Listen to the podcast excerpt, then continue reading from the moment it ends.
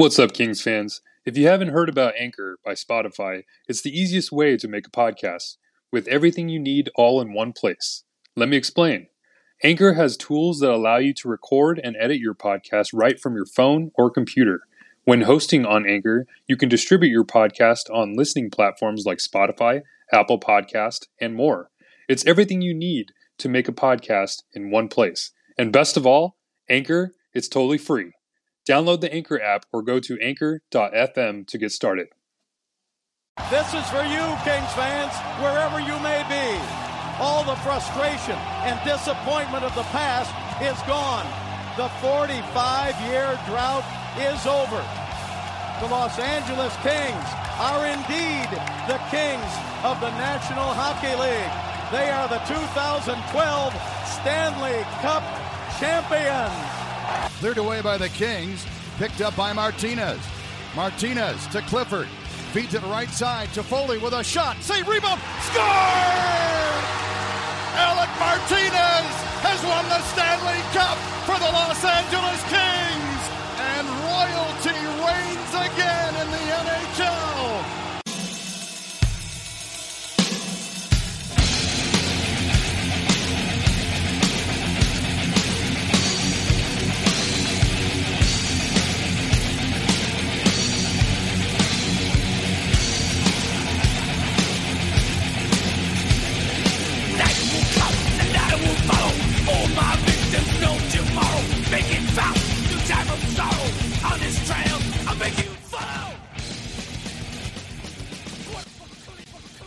Hey, what's up, Kings fans, and welcome to the Hockey Royalty Podcast, the official podcast of hockeyroyalty.com. Been waiting for a long time to say that. So, folks, before we get going into our show, we just uh, want to make our announcement that we are now the hockeyroyalty.com.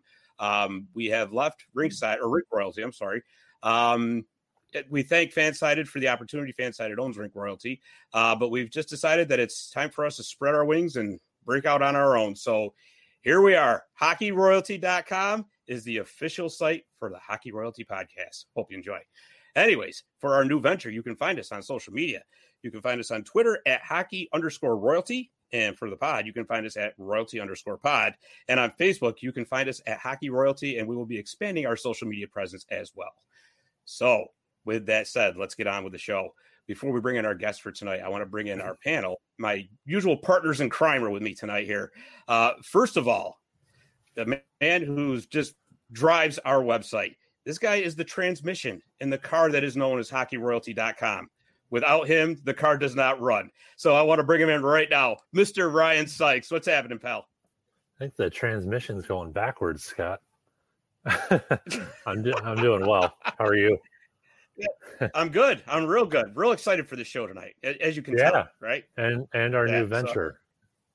So, exact. I'm a little more wound up than usual, so just uh, be warned. So, oh god, yeah, get ready.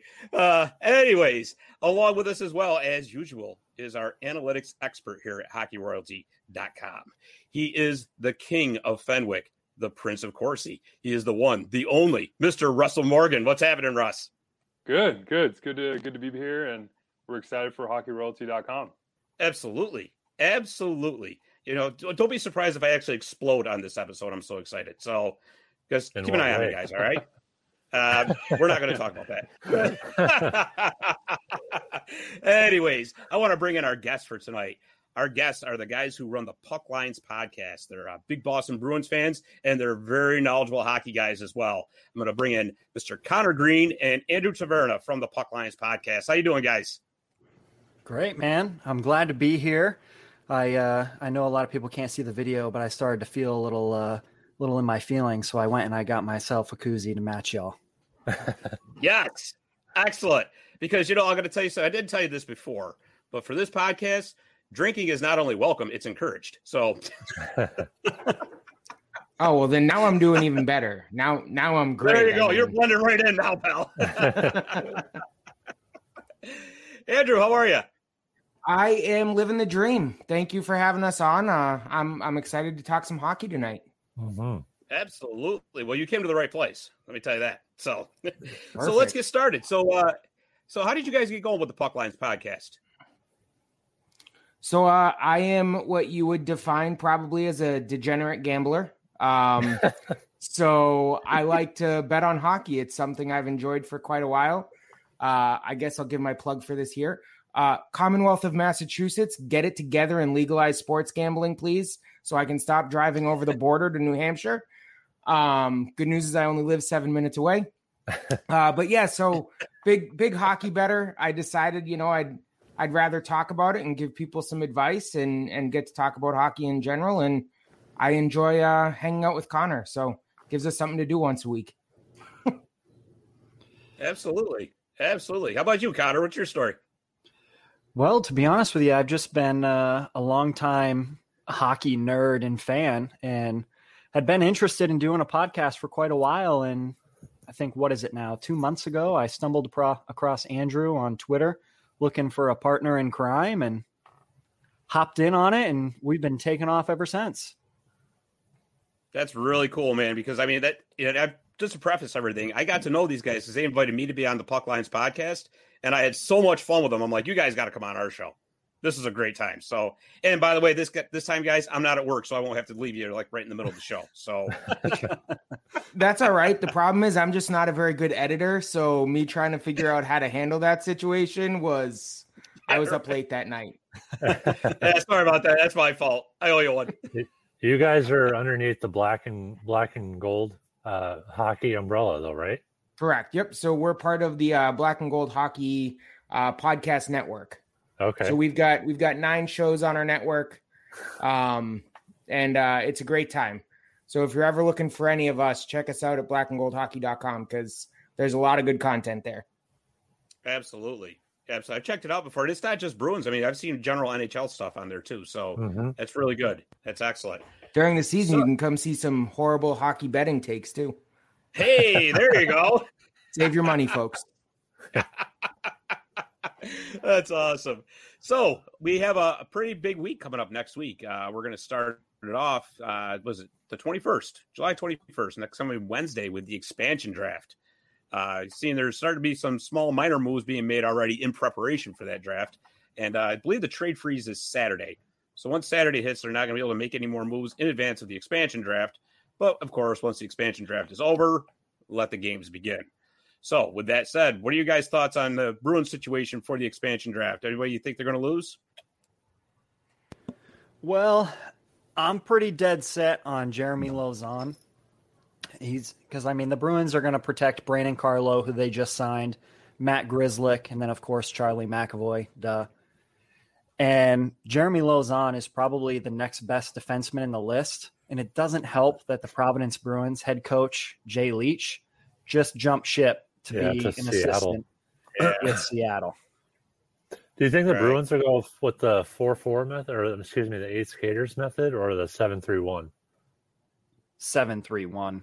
Okay, Yeah, I think they've got to protect Vladar. gotcha. Um, I only asked because Kings went with the eight skaters for the Vegas draft. yeah, which I Yeah, I you know, it'd be interesting to me to see them do that because I think naturally right now Bruins fans are so Jeremy Swayman's the guy that every Bruins fan thinks is kind of next in line for the crease. I still don't think you can get if you put Dan Vladar out into the into the expansion draft, I think he would go. And I don't think you can afford that as an organization right now with our goalie depth. right, right. So you pretty much think it's a foregone conclusion that Tuukka or uh, Jaroslav Halak are not coming back. Halak's gone.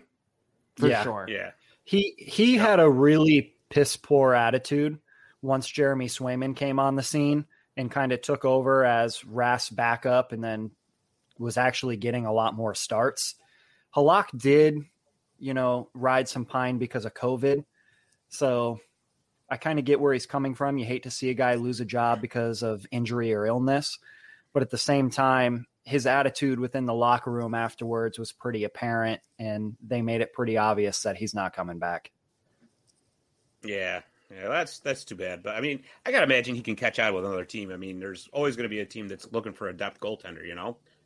So I don't know, guys. What do you think? Is this to be a, a crazy expansion draft like it was with Vegas, with everybody just throwing assets at Vegas to stay away from certain players, or do you think that the GMs this time have learned their lesson? Well, I think it could be even more chaos than last time. Do you think so? so? yeah. So i don't think that seattle is going to make a lot of deals. They might they might make three maybe four deals but they don't want to take a lot of big contracts on. They're going to try and stay right at the the minimum. But i think detroit is going to be the team to watch because they have a ton of hmm. salary cap space Yeah. and virtually nobody on their team except for one or two players assigned past next season so they could go big boy spending and be somebody who, you know, say you want to move a seven to eight million dollar player, you can trade them through Detroit. They can retain part of the salary and then send them on their way, or just toss them some prospects and picks to just take the full contract away. Well, and there was a report Wow. that Seattle was Seattle was going to try to push the limit in terms of the cap. Like they were going to try to spend as close to the eighty-one and a half million right out of the gate. That that was actually the owner who said that Yeah. they are not restricted Yeah. from spending to the cap, but that doesn't necessarily that they will right away. I'm skeptical. I feel like they could just get to the floor and then leave everybody completely handcuffed and then rob people in deals and spend the rest of their cap space. Mm-hmm. Yeah, I mean, I think it's sort gonna- of what Vegas did. Yeah, I was going to say exactly, right? I mean, so one of two things happens in this expansion draft.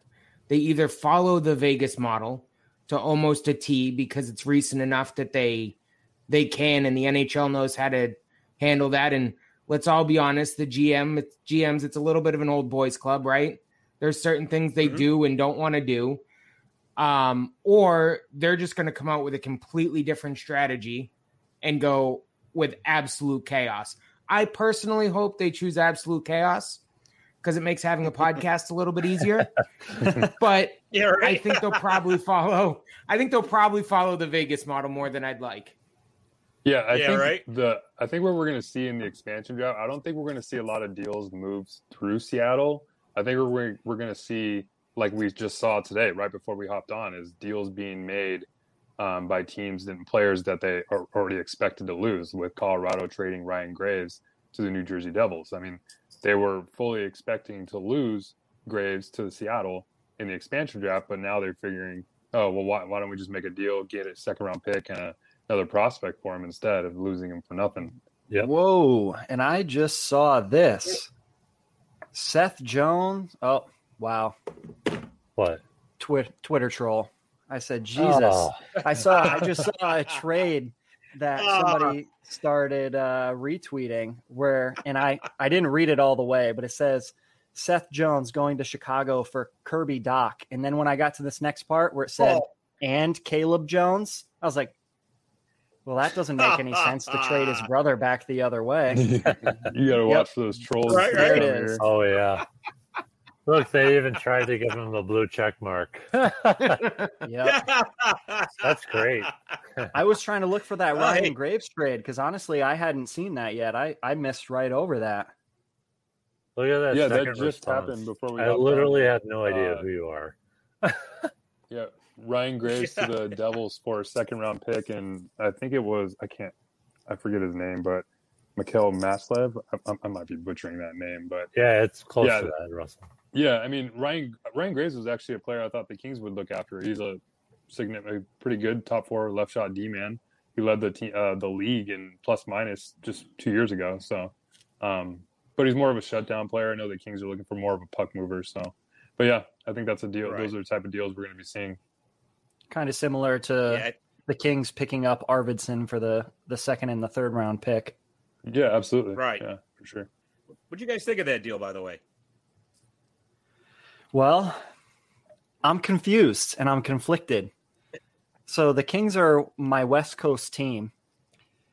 And for me, I don't understand why the Kings, with all of this really young talent, is looking to go out and acquire an older player like Arvidsson, and they're attached to most of the significant rumors of free agents and trades for players that you would think you're adding to your team if you know you're a contender. It doesn't make sense to me.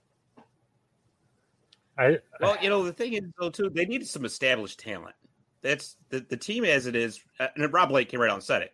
wasn't good enough to make the playoffs, obviously. Yeah. Right. And the thing is, the prospects, as excited as everybody is about them, A, still need some time to percolate. I mean, they're some of them just simply aren't ready yet. And B, uh, and it's an unfortunate thing, and this is what I was talking earlier about, Connor, is not every prospect pans out at the NHL level. Not every prospect is going to be a first line or second line winger, center, or first pair defenseman. It's just reality. And um, as much as I would it. it is, and as much as we would love to see it happen, it, it's most likely not going to happen. So, I mean, I, I, actually like the move. You know, they didn't give up any prospects to get Arvidsson. It was just a few draft picks or a couple draft picks, sorry. But you know, they, they're loaded with draft picks anyway. So, how many more prospects are you going to load up in the system because you're going to run out of room? They already are running out of room for them. So, they had to do something. Yeah, I mean, I think the the Kings and the Bruins are in different situations, but I don't think either team should be hesitant to get rid of draft picks.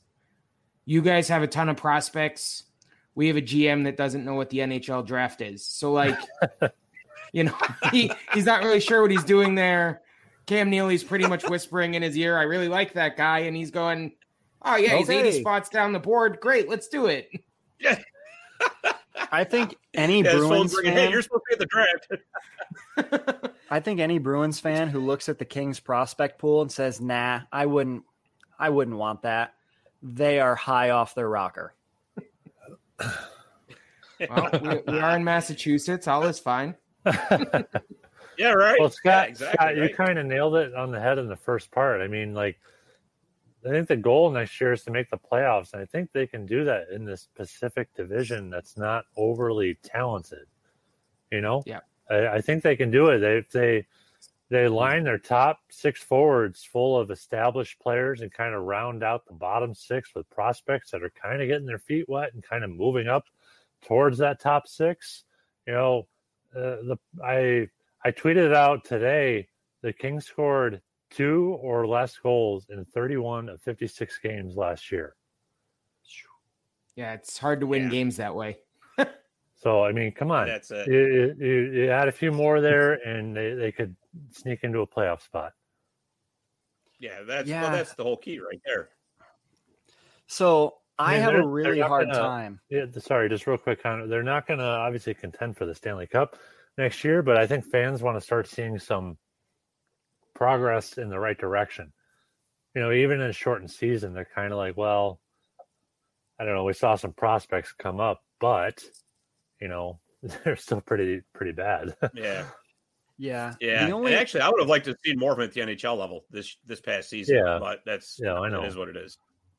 Ryan's comment about the fill your top six with the veterans and then kind of fill your prospects in the bottom uh, Andrew and I had recently had a conversation about this, and I think that is like such an awful idea.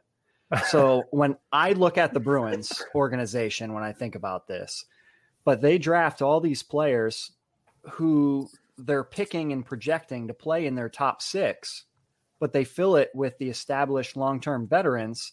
And then they put all those prospects on the third and fourth line, which is, you know, puck possession and a checking line. They can't play the game mm-hmm. that they were drafted for and they have to adapt and play that different game. And then when the time comes right. they can't pull the trigger. I mean recently look at ryan donato anders bjork on the bruins. They were all supposed to be top six talent and none of them could ever right. produce because all they could ever get is third and fourth line time for our listeners connor's just used air quotes on those guys yeah So I don't know. I, I, would feel like if if I was a Kings fan, I, I wouldn't want that to happen to one of my big prospects. Because you guys are loaded yeah. with high end prospects. Yeah, and that's that's a concern. It, you're right. It, it, really is. Um, and it, but it's kind of what do you do, right? I mean, if they're not ready, they're not ready. But uh, you also have to be able to kind of stop easing them in after a while and say, okay, you're in. Let's see what you can do. Go for it, right? Well, I mean, they did that. Really with, they, did, like, they did that with Vilardi though last year, giving him the the two C position. He didn't look ready for it, and that uh, that is part of the yeah. problem, right? Like, uh, so so I'm I'm with Connor obviously, right? Him and I have had a lot of conversations around this. My feeling on this is pretty straightforward.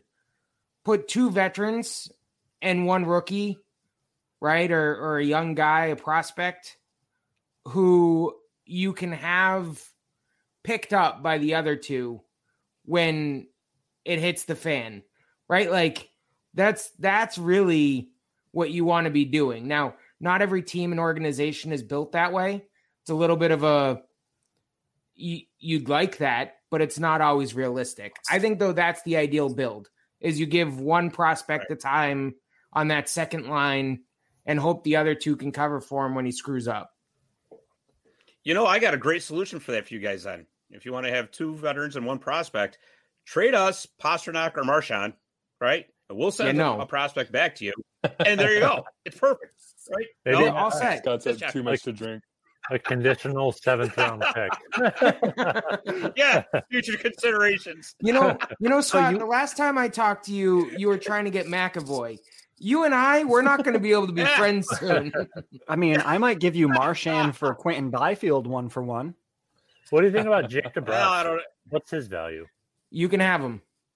So, so his value is a bag of pucks. he didn't hesitate there either. if so if you're in the Boston market and you're following Boston Bruins hockey, he is worse than a dumpster raccoon. Outside of Boston, it doesn't seem that his stock is that low. Like even looking at what I've seen today coming out in the the rumor mill in Boston is things are starting to heat up with Jake DeBrusk to Edmonton okay. for what sounds like Ethan Bear. Oh. Yeah. So I said, and oh. what else? There's no way they're doing that one for one. Those are the main yeah. pieces. There, there hasn't been any word Duncan about Keith trade. Yeah, they just got the corpse of Duncan Keith. Yep, that's true. but for for ownership in Edmonton, that deal looks great because he's only getting paid like 1.6 million this year and 2.4 the following, even though he's a five million AAV. Right. Of course, they still have to nice. put on the ice too. That's that's part of the deal, right? yeah. I mean, like, give me the give me the details on on DeBrusk because he had what the first he had uh, he had uh, goals in the first two games, right, of the the playoffs. Yeah, like, De- DeBrusk is going to be a guy that's going to work out really well for another team. I think two things happened. One, I think he lost his confidence, and I think during pandemic hockey, he's a social guy. He likes that team camaraderie. It's important to him. It helps drive him. And from what it's what you hear, it's almost an effort issue. Not even attitude, but effort. Like he just didn't put in the effort. Broken and I think that yeah, I think that with the coaching staff just didn't jive well. Like Bruce Cassidy's a big effort guy. Go out there and screw up fine, but try. Mm-hmm. And DeBrusk doesn't always try. Right. right? So like kinda, that's from what I can tell, Todd McLellan's kind of the same. He's like, Yeah, you know, we want effort, we'll help you through those mistakes. You know, as long as you're showing effort, that's fine.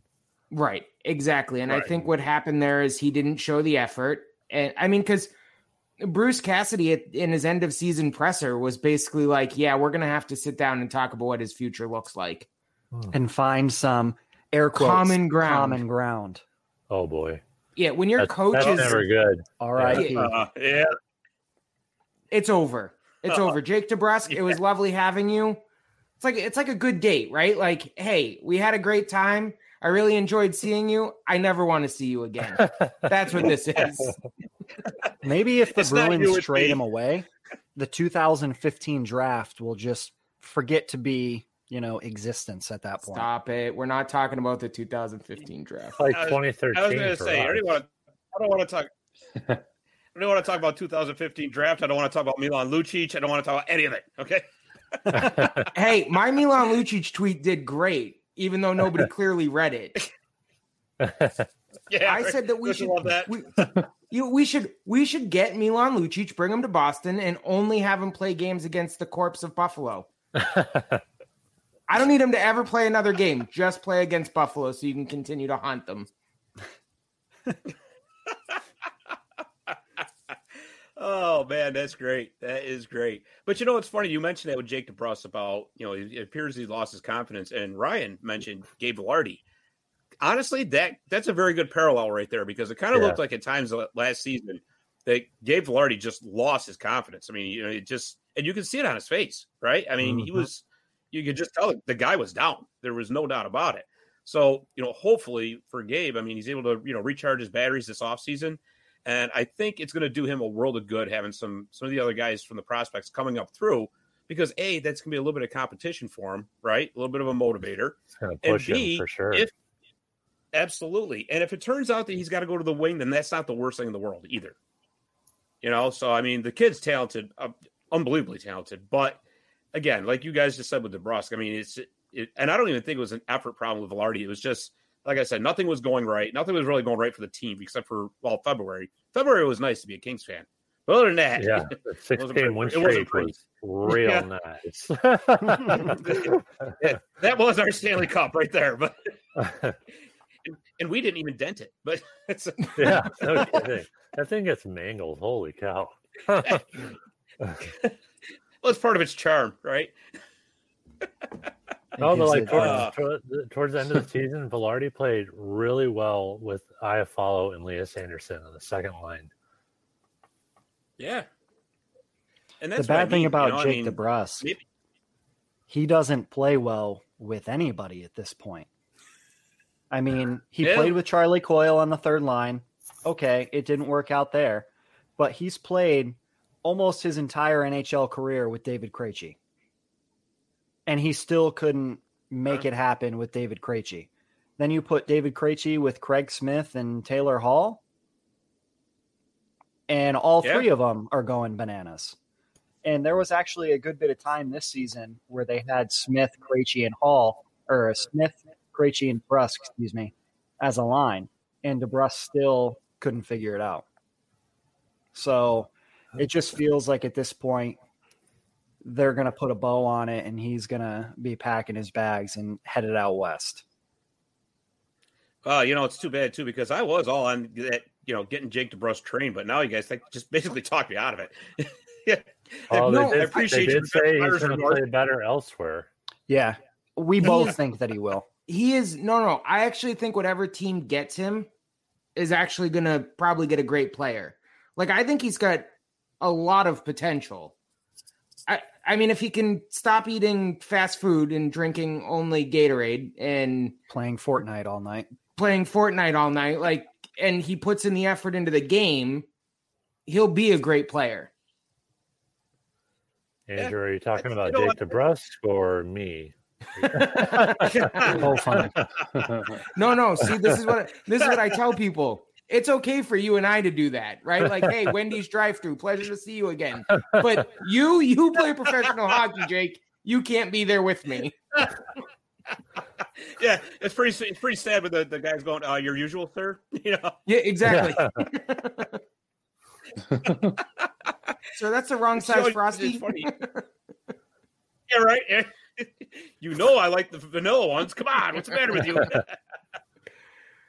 uh, but anyway, so you guys were talking about uh, David Krejci, and I know he's hitting unrestricted free agency, if I'm not mistaken. So my question to you guys is: Is he going to come back to Boston? And apparently, there's some uh, pretty big news coming out for uh, Taylor Hall, correct? Yeah. So it looks like Taylor Hall is going to re-sign somewhere between five and a half, six million. Andrew, why are you Probably going to be head? in the four to five years. Andrew is a huge Taylor Hall contract signing hater. He uh, No. he wants to fight it and fight it until he sees the proof. He's a I'm not I'm not trying to fight it. It's just I listened to him in Arizona say it's not about the money. I'm gonna go somewhere I can win and then sign with Buffalo. Buffalo, yeah, one So- year, nine million. S- Just listen, when show me the pay. Listen, I want him. I want him here. I want him to be a Bruin.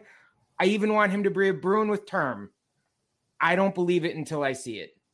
Gotcha. I wasn't sure. I was like, how can you not be a fan of what he did? In No, no, no. Big size? fan. Big fan. Just don't believe him.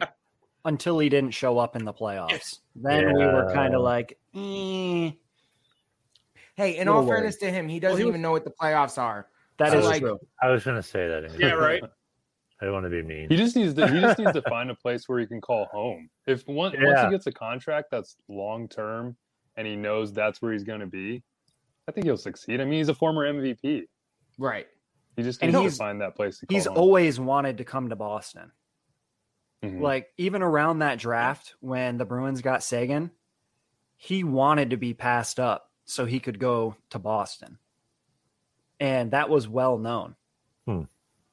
Yeah, So- he has always wanted to be in Boston, but when somebody comes with the checkbook and says, "I'll give you three million more a year," he's going to go, "Oh, Boston, who?" And he's going to disappear off Yeah, into the right. night. Mhm. Well, that's and I'll tell you that even for a six million AAV is an excellent deal. Really? Yeah, I would- mean, I don't know it how the. Bruins do this on a regular basis. Get these guys to take these low low ball The contracts. Carlo contract, the Carlo Yeah. contract, they just got him to sign. Unreal. Listen, like I said earlier, Don Sweeney doesn't know what the NHL draft is. Nope. But in terms of signing his own guys, he slips on that ski mask and he robs those fools blind every time. every single time. Like it is the one skill he has, and it's a highly valuable skill.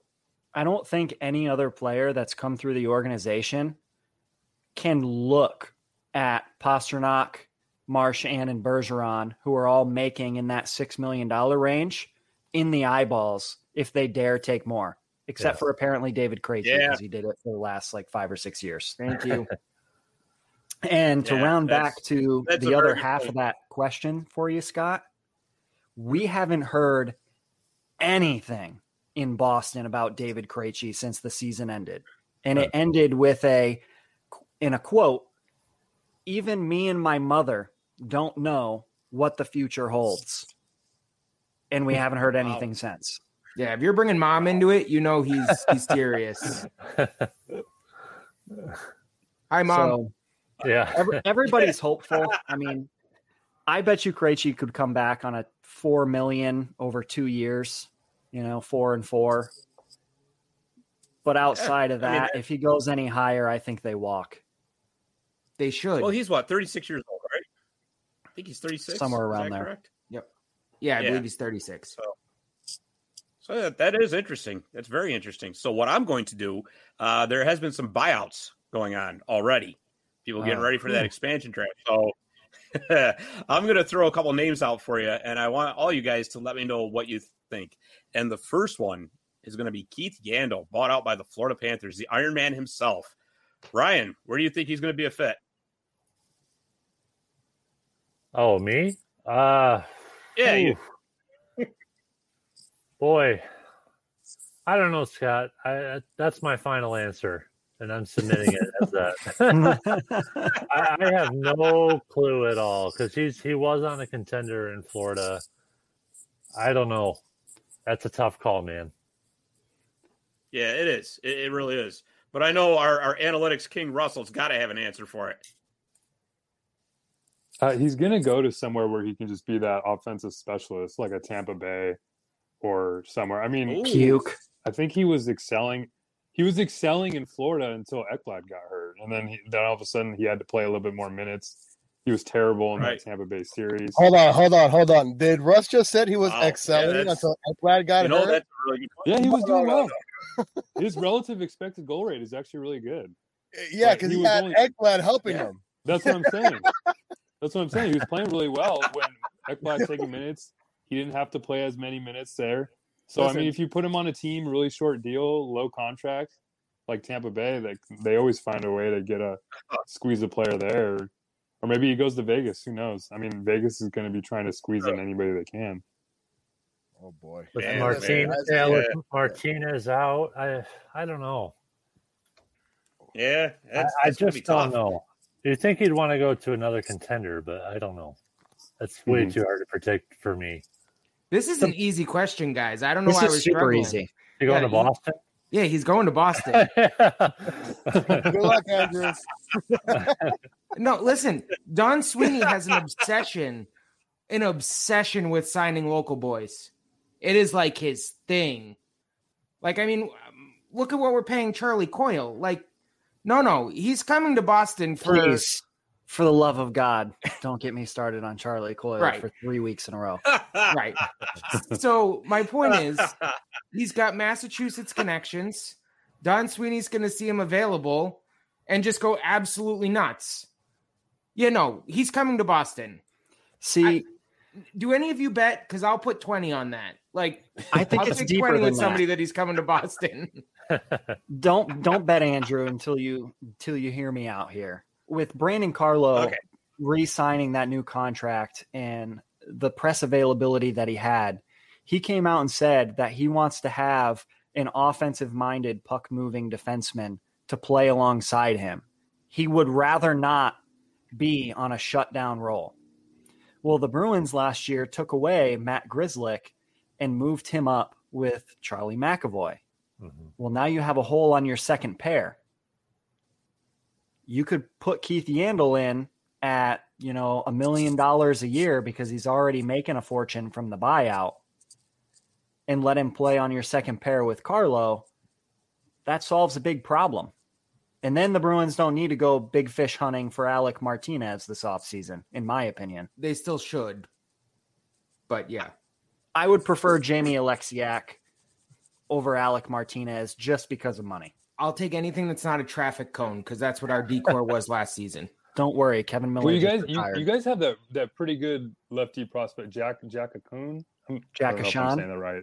Yeah, Ashan, there you Jack go. Sean. Yep. Yeah, he, yeah, he should be. He should be a pretty talented player. He's probably a couple years away. Think so? Yeah. Uh, he, he got a sniff, I think, right at the end of the season uh, in Washington. The, like the very last game of the season, where the Bruins basically said, We're not playing anybody because we don't want Mhm. Tom Wilson to murder us before we get into the playoffs. Well, and you know the thing is too is like the Bruins need to go after guys like that because their window is still open, so long as Bergeron and Marchand are still going strong, right? So For now, I actually, it's closing quick. Yeah. yeah, they still got a couple more kicks at the can, though. I would think, right? I mean, I know Bergeron Bergeron's had a- contract is injury. done after this year. This coming year? Like, Yeah, this Yeah. coming season, after this season, it's done. He said that he'd be willing to go, you know, on a year by year basis, kind of like an evergreen deal. I don't know. Yeah. he's he's had a lot of miles on that body, whether it be with the Bruins and all the postseason runs, Team Canada, World Cup, etc. Almost almost similar to Jonathan Toews. Played a lot of hockey. Good point. Really good point. You know, I mean, I actually, that, with that said, then I can see the Bruins being a, a player for a big name center in the free agency next season. To be honest with you, so you can maybe start Yeah. sliding him down the lineup a little bit. You know, try to try to reduce his minutes. But as far as Yandle goes, here's an interesting thought. Both Montreal and Toronto are probably going to be looking for a cheap third pairing defenseman because Toronto is most likely going to lose Travis Dermott or they make talk about even uh, I think it's Justin Holl losing one of those two in the expansion draft. And now the news out of Montreal is saying Shea Weber may not play again. He's that mm-hmm. beat up. So they're going to have a hole to fill on defense. So I don't think Keith Yandle is going to be unemployed for very long, to be honest with you. I think there's going to be teams lining up to try to at least get a one or year, two year deal out of him because really, if he's not all about the money, what's it going to hurt? He, plays You know, every I, I. I just don't. yeah, exactly right. So I- that, I I don't know. I think I think he does end up with a contender though, and a contender that's going to need him for the cheap. But it'll be interesting to see where he ends up. So speaking of other buyouts, there was a couple out of Minnesota, and first one we'll go over is Ryan Suter. So Connor, what do you think about Ryan Suter? Where does he end up? to be honest with you, until the Shea Weber news came out, I would have put a put a bow on it that he was going to go and reunite with Shea Weber and be that dynamic duo again. Now that Weber's probably not going to play for the entire season, if not ever, I honestly don't know. I mean, he's probably going to want another kick at the can for a cup. Mhm. So you're going to probably go with a contender. I would say Vegas or Colorado. Islanders. Interesting. I no out of the yeah, I think that's kind of where everyone Parise is uh, Suter going. Parise is the signed, sealed, and delivered. They already tried to trade trade for him already. Right. But right. I have heard that the Barry Trotz connection from Nashville with Suter going there. Mm-hmm. Well, yeah, true. So I, I don't know. You know, I mean, people are, are kind of down on on both Parise and and Suter, right? And I get the Parise part, but Suter to me can still be a very, very serviceable third pair defenseman. I mean, you you're not going to have him playing 20, 25 minutes a night anymore. That's not happening, right? But you got a guy who's got that kind of experience, that kind of talent, and if you can put him out there for say 12, 14 minutes a night, manage his minutes, maybe he gets a little bit of power play time, a little bit of penalty kill time. You know what? That's going to be a good signing for somebody. And it's not like if somebody doesn't go bonkers and sign him for like four years. I, I, I, I'm telling you, I would actually like to see the Kings make a run at him. I, I would, on a one or two year deal to plug up that that left side on the third pair. I, I don't think you're going to get much better because the Kings don't really have anybody on the left side that's ready yet, outside of Kale Clague, who they're probably going to lose in the expansion draft. You're not happy I think Ole I think Suter is even better than that. I think I think Suter could play probably 20 minutes a game right now still. I've, I've, for probably like four more years. I mean, look, he's he's always been that kind of defenseman that's just like there and you don't really notice him, but he's always making an impact. And I like I mentioned earlier today, if I, if the Kings were to make a run at him, you sign him for two to three years at five mil um, um five mil a year, pair him on the second pair with Matt Roy, then you can move Tobias Bjornfot down to the third pairing, eat up some minutes from Drew Doughty, and then you still got some serviceability out of Ryan Suter. I mean, I, that's some that's some great leadership that a team's gonna gonna get gain out of uh, Suter. He's been a former Absolutely, captain. Russ. Yeah. Five Yeah, I mean- a year. Yeah, I'd I'd give him that. Look at he's been a really good above a pro- replacement player. Like in this past year, even Uh, he was there. He was really good on even on the power play, and uh, I think. But um, the the team that I can see him definitely going to, especially after today, with Ryan Graves being shipped out, is Colorado. I mean, that's just that just makes makes a ton of sense. I mean, you you slide him right in there on the top four on the left side, easy. I think Seth makes Jones sense, is signed, it- sealed, delivered to Colorado. I think so. They have a lot of right-handed shots already. I think they're gonna they're gonna You know- blow it up and go all for it. Well, you know, here's the problem with Colorado, though. All that cap space they had is suddenly going to be gone because Landeskog wants to get paid. There's just no if and ors or buts about that. They might be able to get Makar to take a bridge deal, but they're eventually going to have to pay him too. And don't forget, Grubauer is now a free agent. So those big three right there are going to eat up quite a bit of that cap space that they've got. Now, if Suter is going to be willing to take a, a minimal deal, sure, why not? Right. But that's going to be the big question: is is somebody going to take the plunge and offer him five million a year, like Russ just su- suggested, or is somebody going to say, "Hey, man, we're a contender, but you got to take like say a million, a million and a half to come play for us"? What's he going to do? And you're still making a, a ton from Minnesota in the buyout. Yeah. Mhm. And what I also think a lot of people are forgetting is when we look back on this, this is probably going to be the COVID era of hockey where players are going to have to take less because of the flat cap for the next few seasons. I think that's why we got that Brandon Carlo contract and everybody was wowed because they just gave him a little extra term and kept kept that dollar amount down and everybody's going to have to kind of follow suit. There's going to be no other options, or else you're going to be pushing Nugent people Hopkins. out of the lineup. And yeah, Nugent Hopkins is one of Yeah. them. Yeah, and that's and you know that certainly helps the contenders out quite a bit because you could say, you know, they could say to them, "Look, you want to try to win this cup? Sorry, pal, but you can't take top dollar, right?" So it'll be interesting to see on Suter. I think we can all agree that it's pretty much like you guys just said, signed, sealed, and delivered. Zach Parise to the Islanders. I mean, that's probably much of a lock as you're going to get, really. Um, no doubt about it in my mind there. Uh, another little rumor that's been going around, little, quite a big rumor, I should say, is uh, Mr. Jack Eichel has been the topic of conversation around the NHL for the, oh my God, what, past two, three, four months? Yeah. so he's been linked to uh, quite a few teams, including both the Kings and the Bruins. So You can have 'em. Connor and Andrew, what is your thoughts on? Well, I guess you just answered my question. So No chance he goes to the bees. No, uh, no, absolutely not. I mean, uh, first off, no. Secondly, I would hope not. And third, I would lose my mind if it happened. Um, here, here's the deal. I I have a very clear history on my feelings about this. First off, for the most part, now I've made an exception for Hall, but if you've played for Buffalo, I don't want you. If you can have that much loser in you, I'm all set. Secondly, sorry, I know I shouldn't trash Buffalo on your podcast. I'm I'm sorry to you guys, not to Buffalo. Buffalo, you're still awful.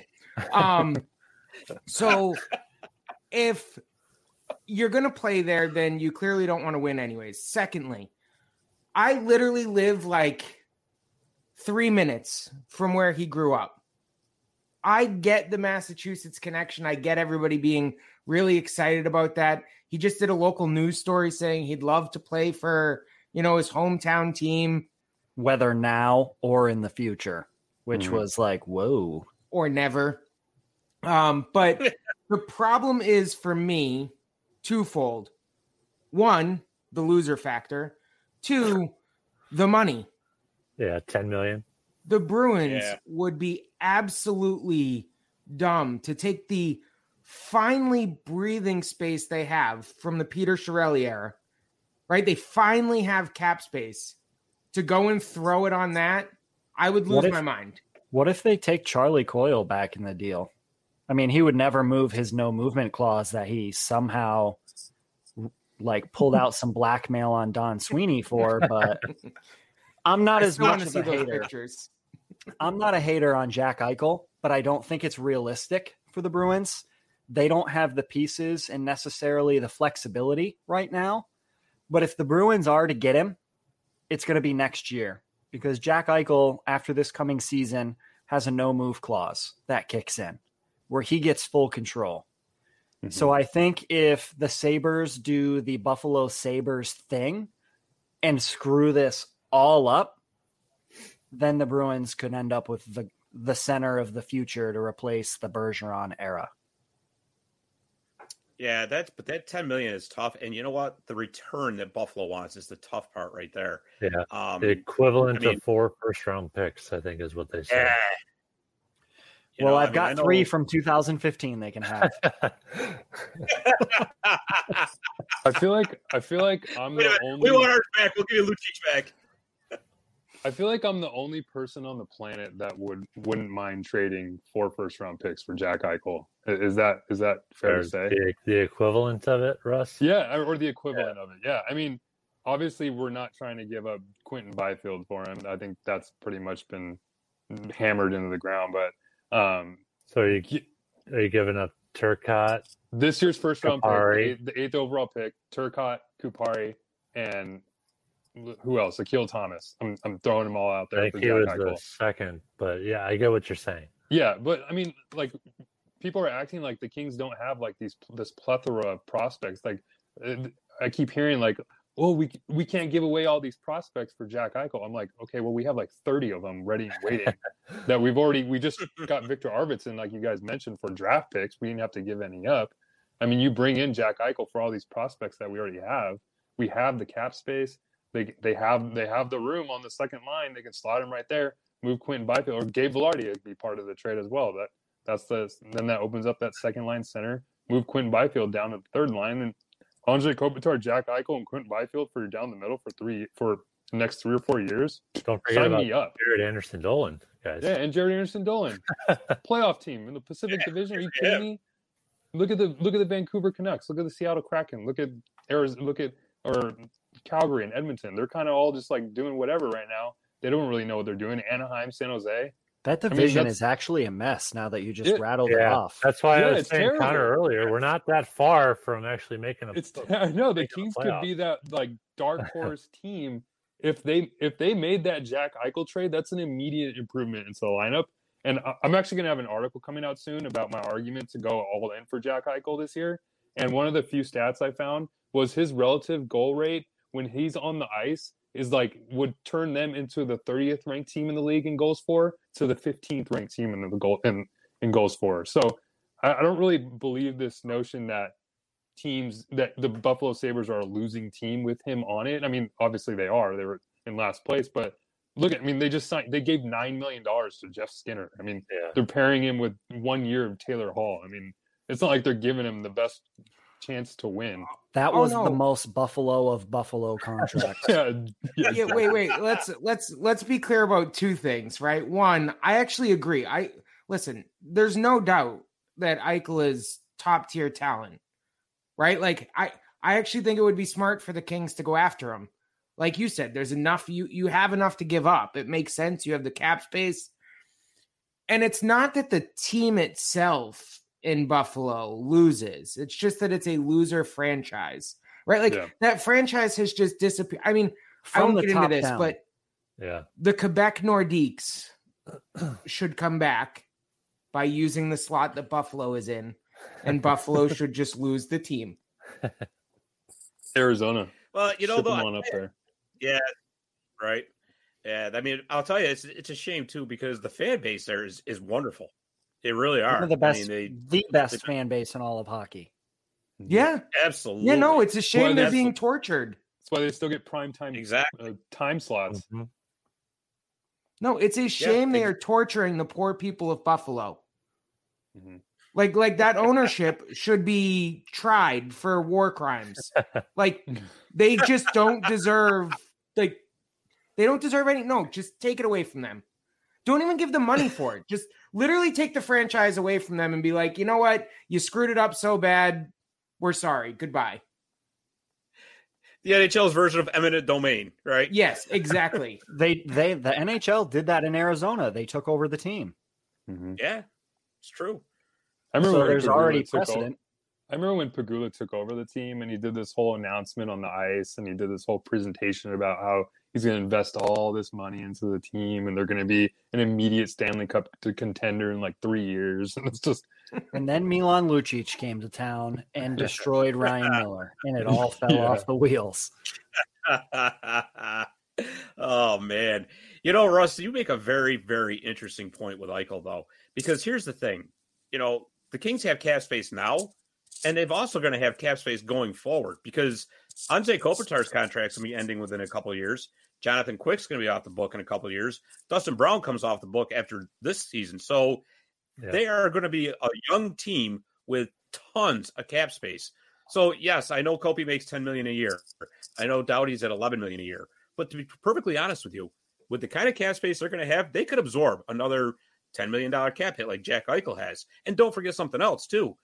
Yes, the, the cap is flat now and it might be next season, but that cap is going to start going up and it's going to go up pretty good because with that TV money from ESPN and Turner starts kicking in, guess what? There's going to be a lot of people that are going to be happy because suddenly there's going to be breathing room. And the teams Yeah. that can actually get through the waters now are going to really benefit in a you know two, three, four years, which is when the Kings should be start you know start being contenders. So you, you do make a good point, Russ. You you really yeah, do. I've made, I've made this argument, I think, on another episode, but I, I've, I like to equivalent the Kings situation to an NFL team. And like the, the Kings are an NFL team on a really good, with a really good rookie quarterback on a rookie contract. I mean, they're the LA Chargers of the of the NFL or the NHL.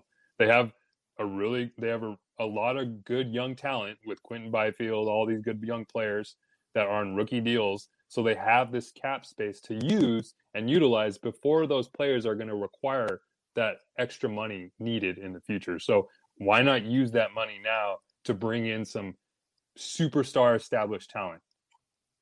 Just saying. Absolutely. Absolutely. It's a good idea, actually. Um, but as we all know, there's going to be people that would be vehemently opposed to that as well. So I mean, you almost argument. turn Send 'em my- yourself send 'em my way. into Toronto Maple Leafs West at that point with the three million, the three players over ten million dollars. Yeah, Yeah, what but could we're go not wrong? 50 What, No. what could go wrong? It's Toronto You're- Maple Leafs. You're still not the Toronto Maple Leafs. Uh, you can't get me started. We can't go here. What- Andrew Nope. is never going to talk to us again, ever. but you know, there is another interesting option that could possibly be available for that cap space for the Kings. And I was reading today that the, the Avalanche and Gabe Landeskog are still not close on a contract. Now, to be perfectly honest with you, I see them getting it done at the end. I just I can't see Landeskog leaving. But if he's that serious about testing the market and wanting to get paid, what would you guys think would be a fair contract for him? Hmm. I'm I'm not hundred percent sure, but at the same token, for what it's worth, Adrian Dater, uh, who is in Colorado and is one of their beat writers, about an hour ago, uh, did tweet out that he's hearing things are more optimistic again I saw that uh, on signing Landeskog. With his age, with his production, being the captain, so on, so on, but it's still the COVID era. I don't see him making more than five and a half, you know, maybe even five to six million dollars a year. I don't think it's going to go past that. I mean, how could you even look Nathan MacKinnon in the eyes and say, "Hey, bud, I'm making more than you," and you probably score triple the points that I do? Mhm. That's true. He's at what six point eight million right now, I think, right? For an Yeah. AAV, MacKinnon. That MacKinnon And he's already- is, is so good. It's just So ridiculously darling. I know. good. So ridiculously good. And- but I mean, I, I don't. and you I, know- I, I think Landeskog is going to get more money. I, I don't see him going back to Colorado. I mean, I, I mean, I know he's a he's like a guy. He's a guy. You, I mean, he's the captain of the Avs. He wants to win, but I think he some team's going to offer him seven mil, eight mil plus. I think that's going to happen, and uh, I don't know. I, it, it's just it just feels that way. That Yeah, I think he's going to get seven or eight. That's what I was thinking too. Yeah. Eight is my I think so. I think so. And I, but I don't think it's going to be like eight years, like what Hyman's asking for, which is ridiculous. But uh, I think it'll be like more like four or five years. But I I'm mean, also you- asking for eight million for eight years. If anybody wants to give it to oh, me, exactly. I- I'm 29. I'm close to 30 years old. Give me eight years. I'll be 38, making eight million a year. That's But- why I think his AAV is going to be between five and six. I think in the long run, Colorado will give him the seven to eight years and lock More. him up super long term to bring that AAV down, just like Nugent Hopkins did in front Edmonton. load it. More term for less AAV. Mhm. hmm Yeah, Because in the yeah, in the I- I- end, I there think you're right. they're out of their cup window eight years from now, most likely. I don't know with that defense. Yeah, I mean, they also have to figure out getting rid of Nazem Kadri because he can't ever play in the playoffs without getting suspended. you know they should just put him on injured reserve for the playoffs. Just be done with it. Just re- reverse lightning it. Yeah, yeah. Oh, that's great. That is great. Well, we're almost running out of time here, guys. But uh, any other moves you guys foresee coming down the pike? Anybody? Just uh, surprise us. And I'll start you off because you guys got me thinking about that whole Detroit Red Wings thing. And I think, and this is just a wild, crazy prediction on my part, that Vegas is looking to unload Marc Andre Fleury. And if there's somebody that can take that contract, it's Detroit. Detroit's loaded with prospects, loaded with picks. So I somehow just, just it's a crazy notion on my part. Somehow I think Marc Andre Fleury ends up in Detroit, even if it's a part of like a three way deal where he ends up being shipped off elsewhere. But What about that's my Pittsburgh? spidey sense tell me.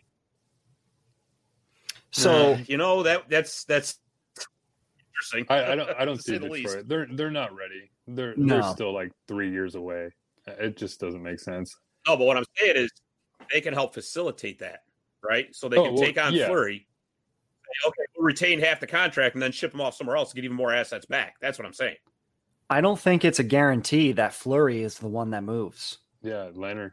Lehner's the one. The owner of the team has made it known publicly he prefers Marc Andre Fleury to be a golden knight until he wants to retire because he's done so much for the organization, has a really good relationship there.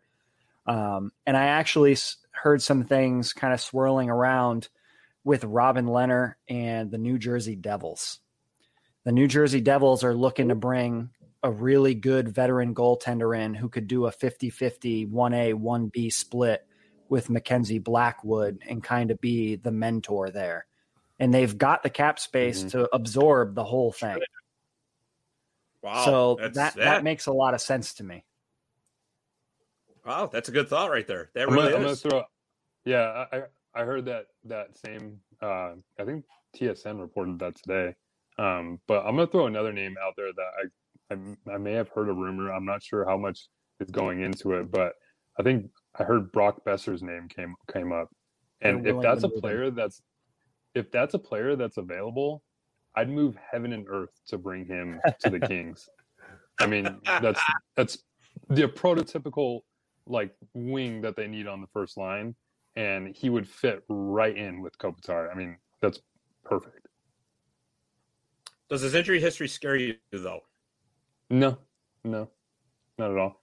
He- He's a, he- No. Okay. yeah, He's still young enough, in my opinion. Mhm. Kind of like a Brandon Carlo with everybody with him and his injury history. He's had a lot of injuries, Right. but he's still pretty young. So doesn't feel that bad when they're a younger player. But Mhm. if you want to talk about injury history, I'll throw one into the pot. Vladimir Tarasenko. there you go. Uh, Yeah, I, that's I, a. I feel like he's he's going to be destined for somewhere in Canada. They're going to Hmm. send him Now that's far gotta be- beyond and away. It's got to be like Montreal That's or it. Toronto, right? I mean, or even Edmonton, someone that's going to be in the playoffs. I think Calgary. I'm, I'm yeah, I mentioned that on our last pod. I mean, Tarasenko for Tkachuk just makes a ton of sense. I mean, It's say it definitely wouldn't be a one for one, no, no, Right. no. but so I had somebody that I was talking to who's a player agent who has clients on the Blues, and what it boils down to is Tarasenko is the person who initiated wanting to leave the team. So he had three shoulder surgeries. The Mhm. first two were by the team, facilitated by the team, and he still wasn't right. So he decided to go get a private doctor, and they found issues that none of the team docs and surgeons ever addressed.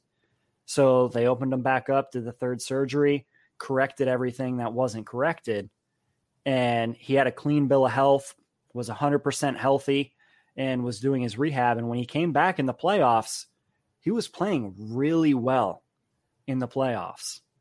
So the injury history doesn't really scare me after that. On top of they're willing to retain two and a half million of his salary and make him a five million dollar player, or. They have the RFA rights for Vince Dunn that they would attach as a sweetener if you'd be willing to take the whole contract. Ooh. And then on the opposite end with Calgary, there's been some mix about Matthew Tkachuk wanting out, not necessarily because he doesn't like playing there, but because of all the chaos in that organization over the last year and a half. And they also are looking to move on from Johnny Gaudreau or Sean Monahan. So there's a lot of different options that they could go with. And they're also going to probably expose Mark Giordano in the expansion draft. So if they can package him in a trade, there's just so many things at play there that make sense. what a tournament that kid had over in uh, Latvia. man, oh, man, yeah, I mean, Cal- that's a- Calgary just has they have no they have no direction. I mean, I feel like they they have all the talent there, but they just for some reason just can't put the pieces together. And I, I think it just all stems to goaltending. They just haven't been able to establish a true talent in net, and it's been tough. Well, and you know what? The last time that the uh, the Blues and the Flames did a big trade, it involved guys like Brett Hull and Doug Gilmour. So just keep that in mind too. They're not afraid to make a splash, that's for sure. I mean, look at the uh, the Ryan O'Reilly trade, even though they fleeced Buffalo, but That, that Oh, you call tends to that happen Buffalo. oh man. Well, listen, guys, we've been at it for about an hour here. This has been a lot of fun, but we're going to have to start wrapping up. Before we do, though, Andrew Connor, tell us where you can find us on social media, and the the, the podcast is on all major platforms, correct? That is correct. Yep, we're on all major platforms. Uh, you can find the show Twitter account at Pucklines Pod. Um, you can find me on Twitter at Andrew Taverna. Warning: lots of lots of bad takes. Um, so you get what you get if you choose to follow me. Um, I'm a sarcastic loudmouth, and I'm not sorry. yeah, and I'm the opposite. I'm the hot take king, but you can find me at Connor Green seven seven seven on Twitter, and I'm always on there throwing some dumb, crazy hot takes and trade scenarios out there. That's awesome. That is really awesome. Well, listen, you know, anybody out there wants to follow these guys, do it because it's a really fun Twitter follow. I'll tell you that, and give their pod a listen too because that is very fun as well. So, guys, thank you so much for coming on the show. We really appreciate you being here tonight. Thanks yeah, for thanks for having us. Absolutely, we'll have to do this again sometime. It was so much fun. We're we're always here. Always available. All right, sounds good. Sounds good. All right, thanks, guys. Appreciate it. Thanks, Ed. All right, so that that is going to bring our show to a close. Uh, real fun one tonight. It was. That was a lot of fun, and uh, I think it's one heck of a way to launch HockeyRoyalty.com. So I'm going to mention that name again, HockeyRoyalty.com. That's where you can find us now. And if you want to check out our hot takes and our analysis, that's where you got to go. So, with that said, for Ryan Sykes, for Russell Morgan, I'm Scott Kimball. Thanks for listening, and go Kings, go.